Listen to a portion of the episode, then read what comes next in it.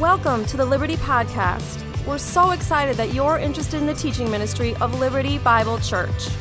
We're a multi site church that exists to share the love of Christ across Northwest Indiana. If you're looking for a church home, please check us out at our website, findliberty.net. Thanks again for joining us as together we're transformed by the teaching from the Word of God. What a wonderful opportunity to come before the Lord and to love Him and to honor Him. And we are especially thankful for those in our deaf community that are here today and those of you that are deaf online. We also want to welcome you to our services. Uh, what a special uh, part you are in our family. We love you. And we are so thankful for the privilege that we have each week to worship together with you because you're part of the family. And we just are grateful for uh, Donna's leadership over the years, Sandy. They've done such a fabulous job and, and uh, just bringing them into the fellowship and uh, take advantage of this opportunity uh, later on after this service to uh, uh, get to know a little bit more about the wonderful ministry that God has called this church to now for many, many years. And we are so thankful for the blessing of God upon it. And so I trust that you've come today with a sense of joy and anticipation in your heart. I was so glad this morning as I walked in, I saw Pastor Bill Jones. Did all of you have a chance to connect with Pastor Bill? He was he's downstairs in the uh, Equip U University. You see, all kinds of exciting things are going on in Equip U. You just never know who's going to show up.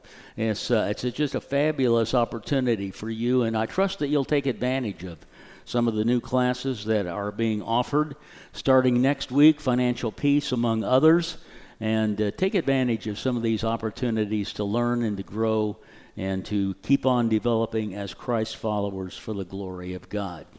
Want you also to keep praying for Pastor Tim Spanberg. He's uh, at a event that had been pre-planned many, many months ago. And uh, so he is uh, taking advantage of this and uh, just be praying for he and Misty as they are excited as they think about this opportunity that you as a congregation have given to them. Uh, he wants to make sure some of these things are all taken care of. He's fine tuning some things back at his own church, and we want to give him enough space so that he can uh, be able to make a decision knowing that things are well taken care of there in Kansas City as well as he looks forward to an opportunity with us. So you keep your eyes on the Lord. Let's keep on trusting him, and we're confident that God will continue to lead us for his honor and for his glory. Now, take your Bibles, please, and turn with me to the book of Revelation. We want to pick it up where we left off last week. We're moving now into chapter 3, the church at Sardis. And uh, again, I would encourage you to keep your Bibles open to this text. Uh, there's not going to be many additional texts that we're going to be looking at today. So the words in this particular passage are very, very important to us. Let's stand in honor of the Word of God.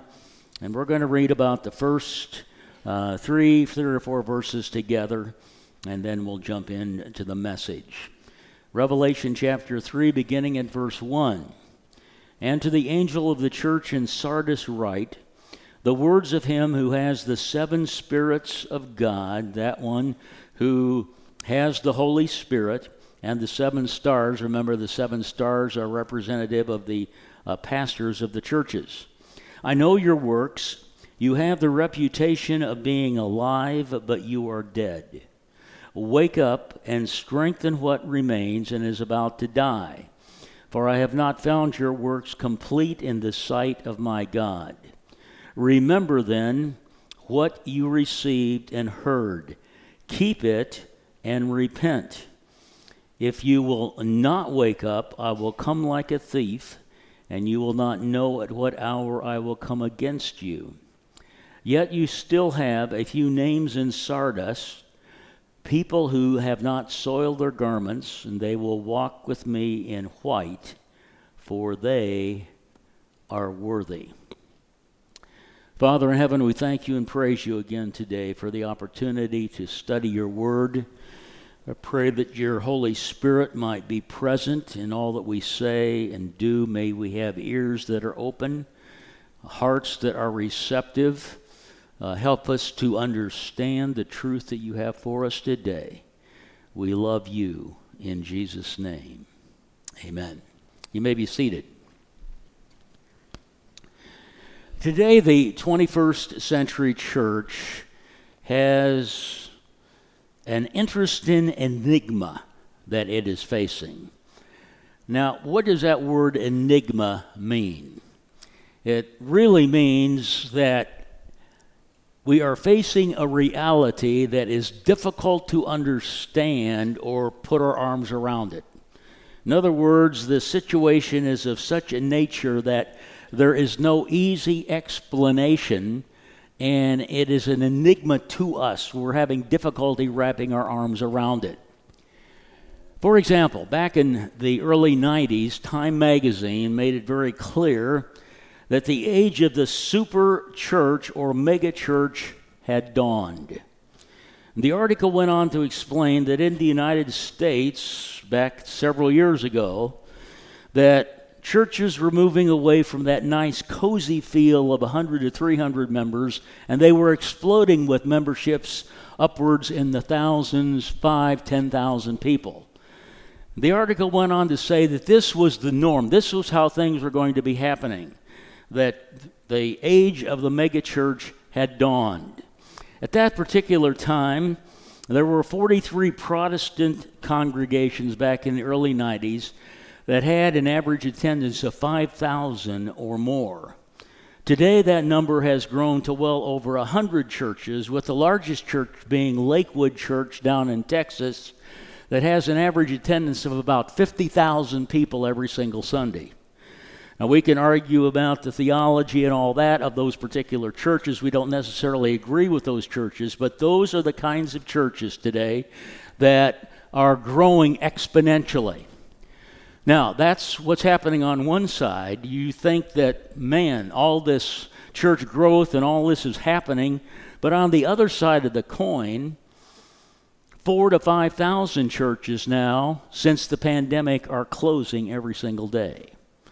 So, on one hand, you have exponential growth on one hand. On the other, a number of congregations are not making it, and more congregations are not making it in the aftermath of the pandemic than before.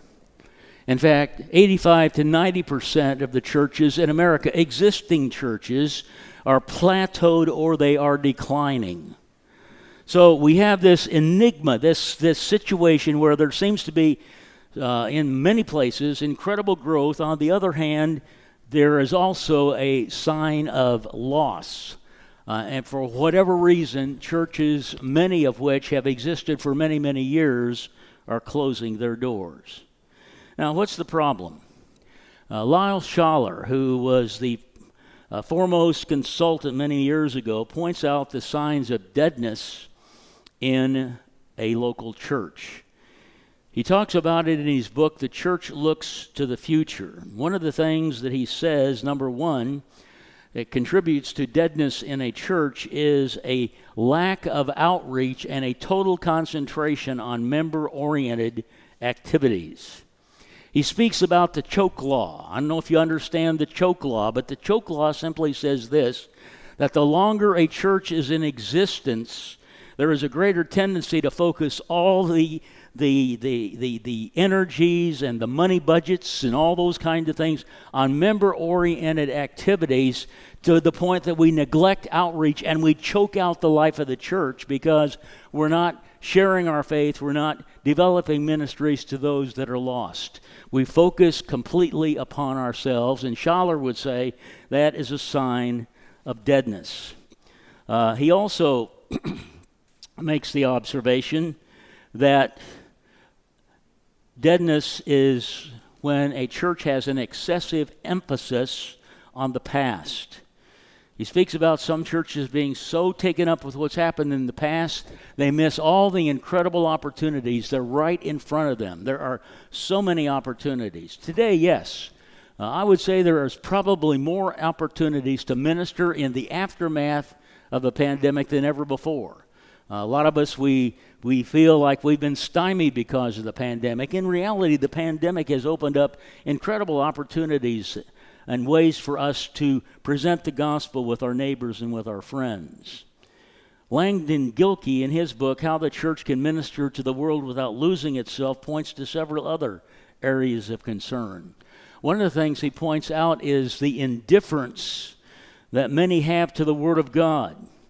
There is a tremendous amount of biblical illiteracy in our world today. Uh, many people have no understanding of the Bible. Uh, generations in which you and I grew up, uh, we learned the Bible early on. Today's generations, they very seldom understand the script. They don't even have a biblical worldview. You have to start all the way back in Genesis and help them understand the creation account before they begin to even comprehend the gospel and what Christ has done for them. Uh, and so, this indifference to the Word of God, it has a, a lingering effect in people today. Um, uh, if they don't uh, have a hunger and thirst for God and for the Scriptures, it contributes to deadness in a congregation. Uh, number four, a lack of the holy presence of God in worship. Uh, let, me, let me tell you that when we meet together, uh, the Bible speaks about the fact that when we gather as the family of God, the, the power of God is present. And, and, and let me tell you, sometimes we, we come to worship and we're so taken up with ourselves, we don't even think about God. We don't even think about Jesus. We're only concerned about ourselves. And this is what contributes, in Gilkey's mind, to a, a powerlessness, a, a, a, a, a deadening effect uh, on what God wants to accomplish. Form and meaningless repetition uh, need to be replaced with uh, uh the encounter, a, a personal encounter uh, with the living God. And there are several other signs of deadness that uh, various authors speak about a love for tradition rather than a love for Christ, an unwillingness to change, a rigidity. We will not do this. We never want to change just for the sake of change, but if change enables us to reach more people for Christ, remember, Paul said, I have become all things to all men that I might save some. And sometimes we have to adjust our methodology, not our message but we must adjust so that we can reach a whole new generation.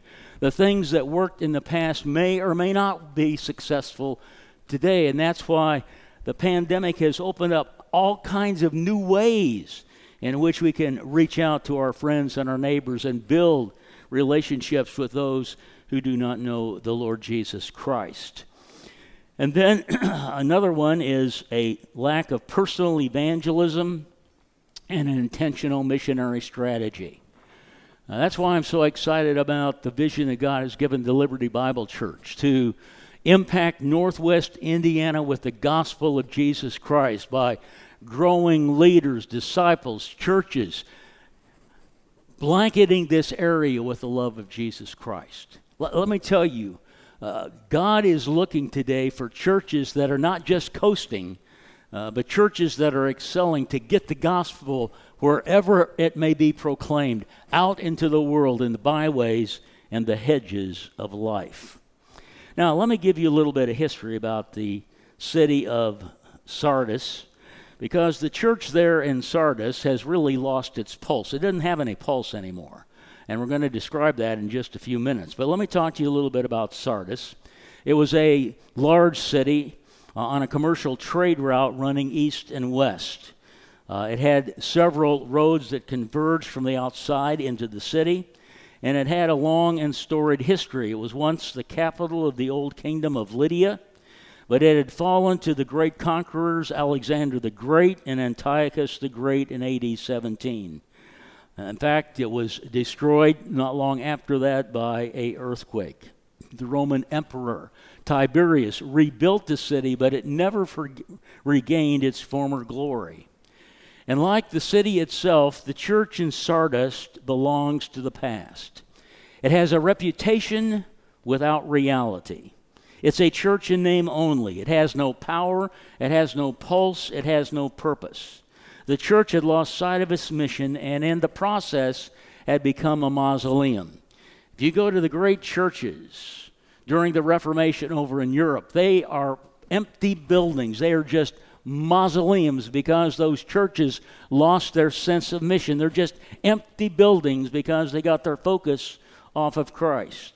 Sardis is the church of dead formalism and cold orthodoxy. They substitute hypocrisy for spiritual reality. They build a outward facade of commendable traits, but in reality the church on the inside is cold and dead and lifeless. With the exception, notice in verse 4, of a few, notice, a few who have not soiled their clothes. That is, they have not allowed sin to pollute and contaminate their lives. Hypocrisy in any form is a form of sin. And sin hurts, it destroys. And individuals and churches that allow sin, no matter how small or how large it is, to go on unchecked in their midst are simply going through the motions. Uh, there is no amount of words or works that can cover up for a church that is just going through the motions. In fact, to have a reputation without reality is offensive to the Lord of the lampstands. The master consultant, he becomes, in this case, the master coroner, and he pronounces an autopsy on this church that is just going through a bunch of formalism, but there's no genuine spiritual life within. Now, what does Christ think of a dead church? Of a church that substitutes stodgy religion for a vital relationship with Jesus Christ. It substitutes worn out programs for a dynamic presence of the Holy Spirit and substitutes externalism and pretension for inward spiritual reality. It's very interesting that as we get into this particular uh, evaluation of the Lord, there's nothing in this church that he commends. It's the only church where he has nothing good to say about the church. In other words, a church that has lost its soul, there's nothing of value in terms of Christ's approval. He desires that his church be dynamic and real and authentic, God conscious, Christ conscious, and spirit filled. And when that's not the case, uh, the master consultant does not have any words of commendation. Now, let's take a closer look at this church that is basically a dead church, a sick church. Notice he first of all perceives guilt in the church. Chapter 3 and verse 1, he says, he says, I know your works, but you have a reputation of being alive, but you are dead. First thing he observes about the church is that their reputation is flawless. They have a good reputation. They're, they, I mean, everybody looks at this church and says, oh my, this must be a great church. It's growing, it's progressive. No false doctrine in this church. Nothing is said in the text about them being uh, taken over by the Nicolaitans or Balak or Balaam or Jezebel. None of that is happening in this church and yet they are just going through the motions. No false doctrines being taught or preached at Sardis. There's no mention of these uh, other uh, organisms, organizations that were distracting people's attention. They had probably pretty good attendance records. They probably had pretty good offerings. They had no shortages of manpower or money. But it is dead on the inside. And so the reputation what people think about the church, pretty good. But they also have a problem that reality is found wanting. He says, You have a reputation of being alive, but, put a circle around the word but, you are dead. This is a very insightful statement. How is it possible to be supposedly alive on one hand and yet dead on the other hand? To be physically alive and yet spiritually bankrupt. How is this possible? Sardis is repu- resting on a reputation, but evidences no inward reality. G. Campbell Morgan goes so far to explain that the church in Sardis, uh, evil continued to be the rule, though it was couched in religiosity. And Christ goes on to explain to this flawed congregation very precisely. Notice he says in verse 2, he says, I have not found your works complete in the sight of my God.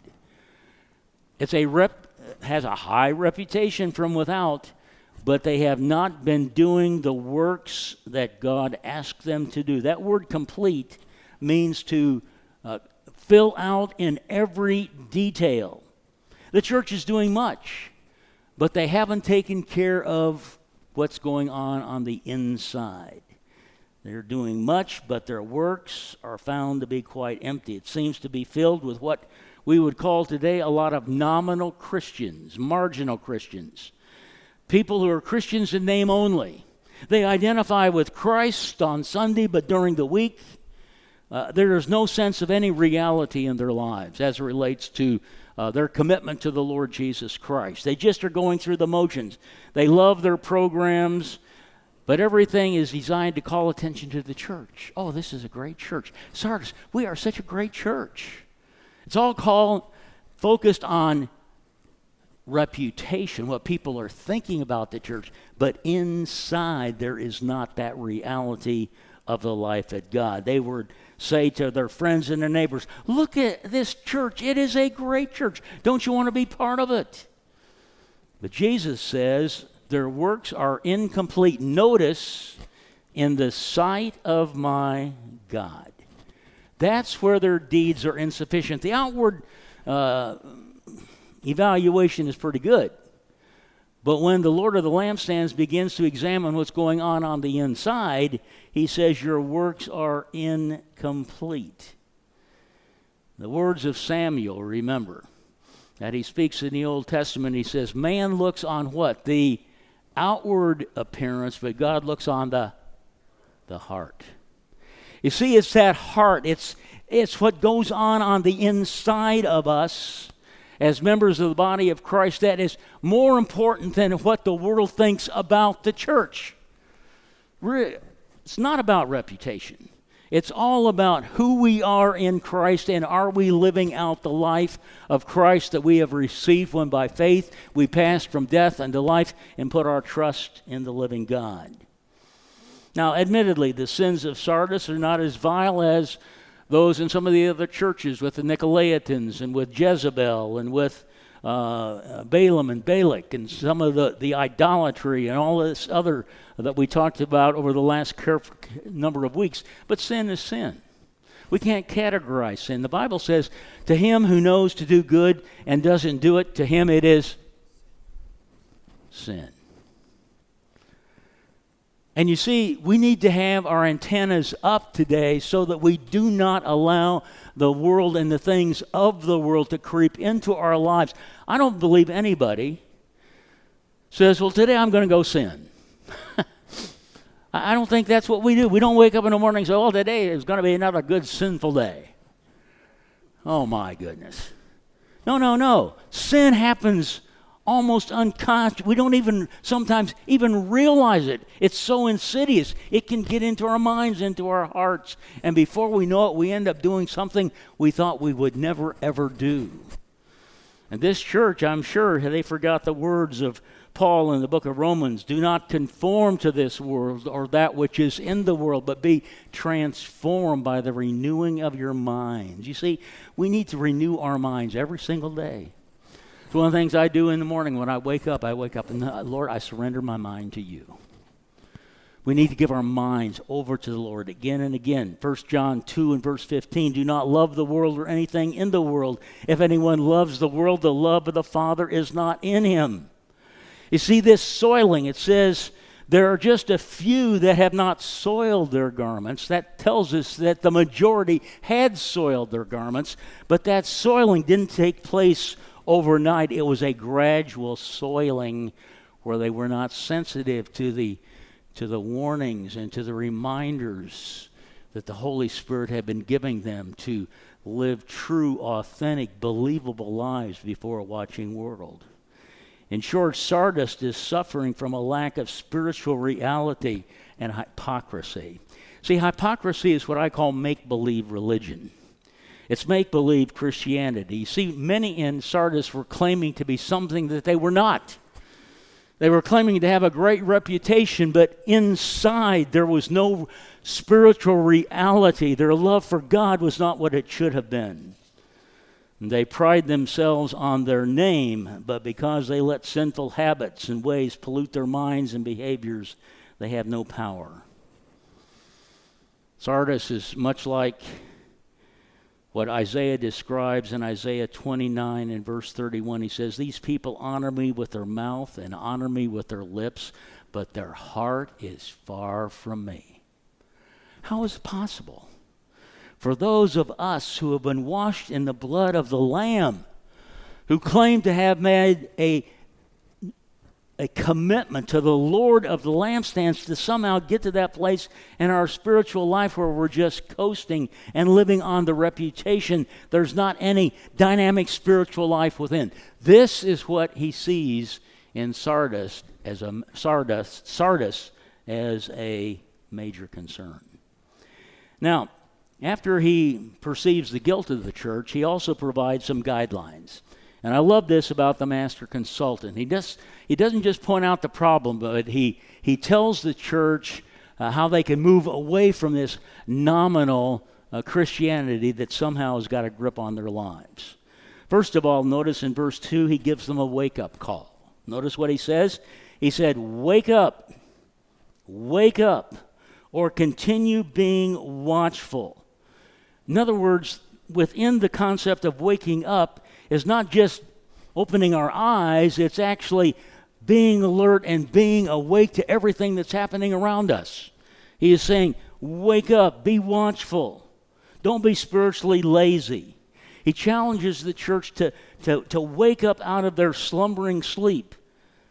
And notice he says, if they disregard this wake up call, then sudden judgment is going to come upon them. He says, I may come like a thief in the night. Now, he's not talking here about the second coming of Jesus Christ. In this context, he's talking about judgment that is going to happen to the church unless the church gets right with God and gets rid of all this artificiality and hypocrisy. He's going to come and he's going to remove their influence from that community. And can it be that many churches today, their lampstand has been removed because they have settled for nominal, hypocritical Christianity. And he says, you, you, you need to wake up. Uh, there's so much for you to do. There, there's a world out there that needs the gospel, but unless you wake up, I, you, you don't know when I'm going to come, but I may come. And you won't know the hour I come. And unless you wake up and begin to be watchful and change the way in which you're doing things, uh, I'll remove your lampstand. A, it speaks there of judgment. Now, it's very interesting that in ancient Sardis, the city is besieged by King Cyrus of Persia. Sardis is located on a hill with steep cliffs. And they actually believed that no one could ever attack that city because of these steep cliffs. And it's very interesting that the Persian soldiers the king of Persia actually captured Sardis because as the people were sleeping in safety and thinking that no one could ever climb those cliffs, the Persian soldiers climbed those cliffs and destroyed the city. And it's a reminder that sometimes we think, oh, we, we, we're safe. You know, we've made this decision for Jesus, and we can just kind of coast into glory. Uh, there's nothing more for us to do. We, we, we're, we're in, and we're happy in Jesus, and, and, and we, ha- we, we, we don't understand that God has called us not to just be satisfied with ourselves. He's called us to reach out and to make His name known to others. Big time. Sardis had forgotten this. And Christ exhorts the faithful, the few that have not soiled their clothes, rem- wake up and continue being watchful. This is not a time to be asleep, it's a time to be spiritually alert. And then he says, I, wanna, I want you to have a whole new focus. He says, strengthen, and the tense there is a strong uh, aorist tense, which means once and for all. Strengthen once and for all what remains. In other words, strengthen, make firm those that are just viewing Christianity as a game. You see, the strong are to come across, come alongside the weak. The weak need the strength of those that have not soiled their garments to come alongside and help them get out of their slumber, get away from this nominalness, this marginalness that they have been living the life of Christ and begin to live a life of full commitment to the Lord Jesus Christ. Remember, Paul after he would plant churches, he would go back to them, and the Bible says he would strengthen them. Well, how did he strengthen them? By preaching and teaching the Word of God, equipping them, helping them to grow in their understanding of the Lord Jesus Christ. And so he encourages the few that have not soiled their garments. He says, I want you now to, to strengthen, come alongside those that are weak. John Stott puts it this way An alive and awake minority can recall a majority from death the few can rescue the many. And though there's only a few that have not soiled their clothes, he encourages them to strengthen, come alongside, teach and preach the Word of God. Get involved in those lives that are weak and are slumbering and help them to understand some of the great truths of the gospel that will transform their lives. You see, those that are weak uh, those who are allowing the world to, to conform them to their image, they haven't been taking in the meat of the Word of God. They've been content with milk. I think of what the apostle says in Hebrews chapter 15 chapter 5 13 and 14 he says anyone who lives on milk being still an infant is not acquainted with teaching about righteousness but solid food is for the mature who by constant use, here it is, have trained themselves to distinguish good from evil. How do we establish good from evil? It's by growing in the grace and knowledge of the Lord Jesus Christ, not being content with just some of the elementary truths of the gospel, but digging into the scripture and, and feasting, as it were, on the food that is in the Word of God. And many of us, we get into this spiritual coast because we're not going deeper into the life and ministry of Jesus. We're not digging into the scriptures. We're letting others do our thinking for us, and we become very nominal and marginal in our commitment to Jesus Christ. Number three, he says, Remember your heritage. Verse 3 Continue on remembering, therefore, what you have received and heard. Do you realize we are not responsible for what we don't know? We are responsible for what we do know. We are responsible for what we do know in the Scripture. If all of us actually obeyed what we do know in the Scripture, churches across America would be transformed. I believe this with all my heart. It's not for a lack of knowledge, it's for a lack of putting it into practice. Most of us have heard over and over again truth from the Word of God, but we have not acted upon it. And that's why the Lord of the lampstands, He says, I want you to remember this heritage. The Holy Spirit's been at work in your life. You've been exposed to some of the great truths of the gospel. You need to act upon it. And then that leads us to what he says about the Holy Spirit. He says, he says, in verse, uh, where am I? I lost my place here. Uh, he said, Wake up, strengthen that which remains, it's about to die. Uh, and then he talks about, well, actually, I want to get up to verse 1.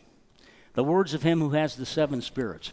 This is a reference to the fact that the Lord Jesus, the Holy Spirit, and the Lord Jesus are one. And when he talks about the seven spirits, he talks about the, the fact that Jesus was full of the Spirit. Jesus was full of the Holy Spirit. And in Isaiah chapter 11, verse 2, the Bible says the Holy Spirit is described in seven different ways. He's described as the Spirit of the Lord, the Spirit of wisdom and Spirit of understanding, the Spirit of counsel, the Spirit of power, the Spirit of knowledge, and the fear of the Lord.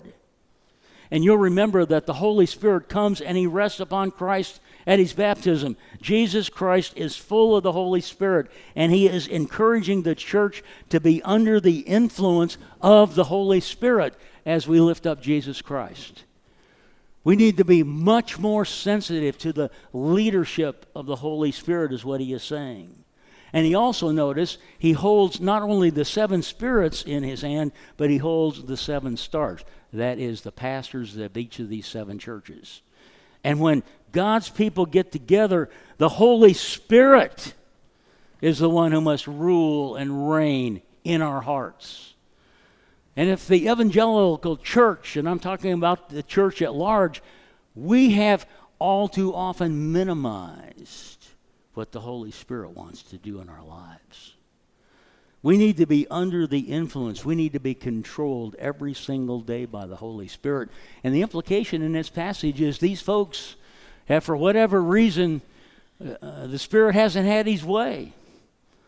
And so the Lord of the lampstands is pleading with them to, to be sensitive and to come under the leadership and the influence of the Spirit of God who lives within them and who gives them power to proclaim the gospel. And then he also says in verse 3, he says, Obey it, obey the gospel, hang on to the gospel deposit you've received, pass it on to others. instead of just enjoying the gospel ourselves, God calls us to share the gospel, to obey it. Obeying the gospel is sharing it with others, letting others know that Jesus Christ can meet their deepest need, that Jesus Christ is the answer to the problems of life. And then he says we must repent of nominal Christianity. He says, repent. Wake up, strengthen what remains is about to die. Remember the, what you've received and heard, keep it, obey it, and repent. Again, this is a strong command. He's not interested in nominal Christianity. He's not interested in Christians in name only. He is looking for a church that is pure and spotless and fully committed to Him. The church is to be spiritually alive, it must be awake and engaged in the process of making disciples of all people.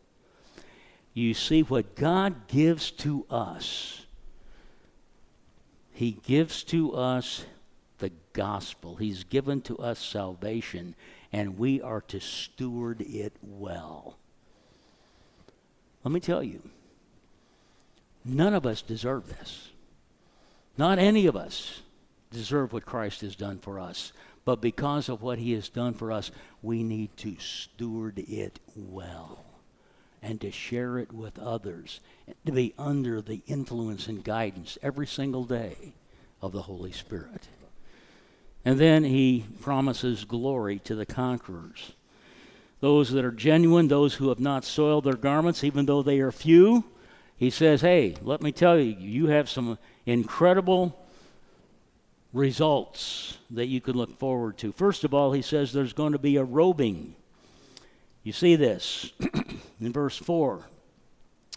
He says, Yet you will still have a few names in Sardis, people have not soiled their garments, and they will walk with me in white, for they are worthy.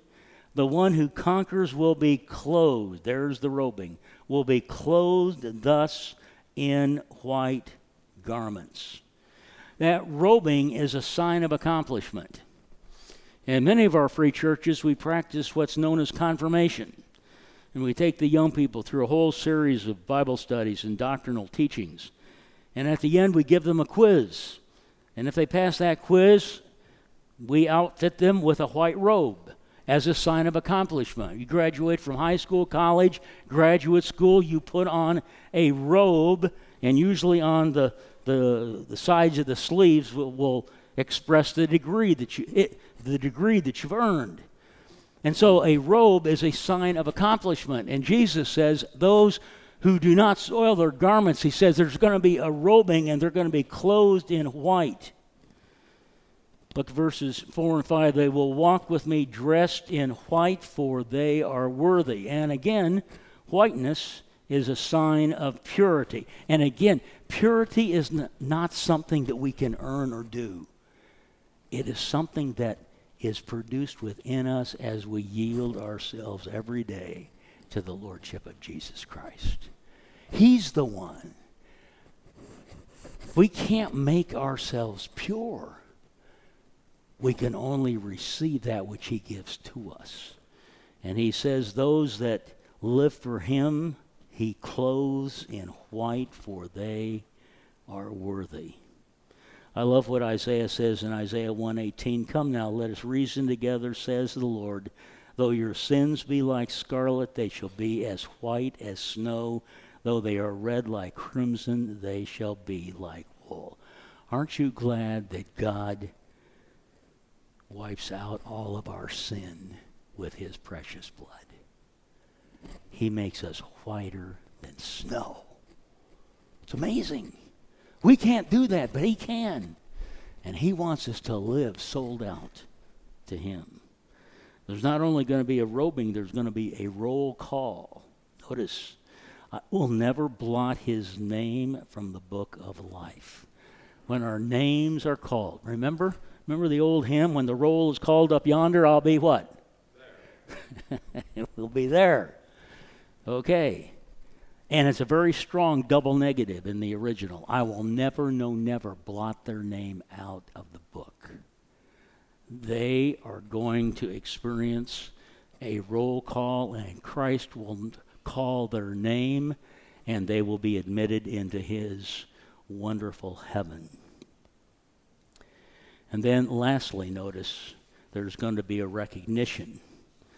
He says, I will confess his name before my Father and his angels. In other words, we're there We've heard our name called, and Jesus presents us to the Father. And he says, Yeah, here, here's, here's my brother, my brother Will, and he's, he hadn't soiled these garments, and, and he's been living for you, and he's, he's walking in your way. I'm presenting him to you. Can you imagine what that's going to be like? Where he confesses our name before his Father and that's why it's important for us to identify with him down here, because one of these days he's going to confess our name to his Father as someone who has lived an authentic, pure life before him. In closing, let me just put it this way reputation without reality is a sign of spiritual deadness. God has no time for that in the 21st century. Actually, spiritual neutrality is not even an option today. If you want to be neutral today, from what the Lord of the lampstands is saying to us, there is no such thing as neutrality. You're either all in or your, your, your garments are soiled. And what God is looking for more than anything else is a what I call a hundred percenters. A hundred percenters, people that are sold out to Him and have nothing to do with marginalized Christianity. Let's pray. Lord, we love you. What a joy it is to study your word. We, we, we just get into the text and it seems like our time is gone. But Lord, I pray that our hearts would be challenged this morning that that nominal Christianity, just getting by, will not be part of any of our lifestyles, but that we would be sold out completely to you and you alone. In Jesus' name I pray. Amen.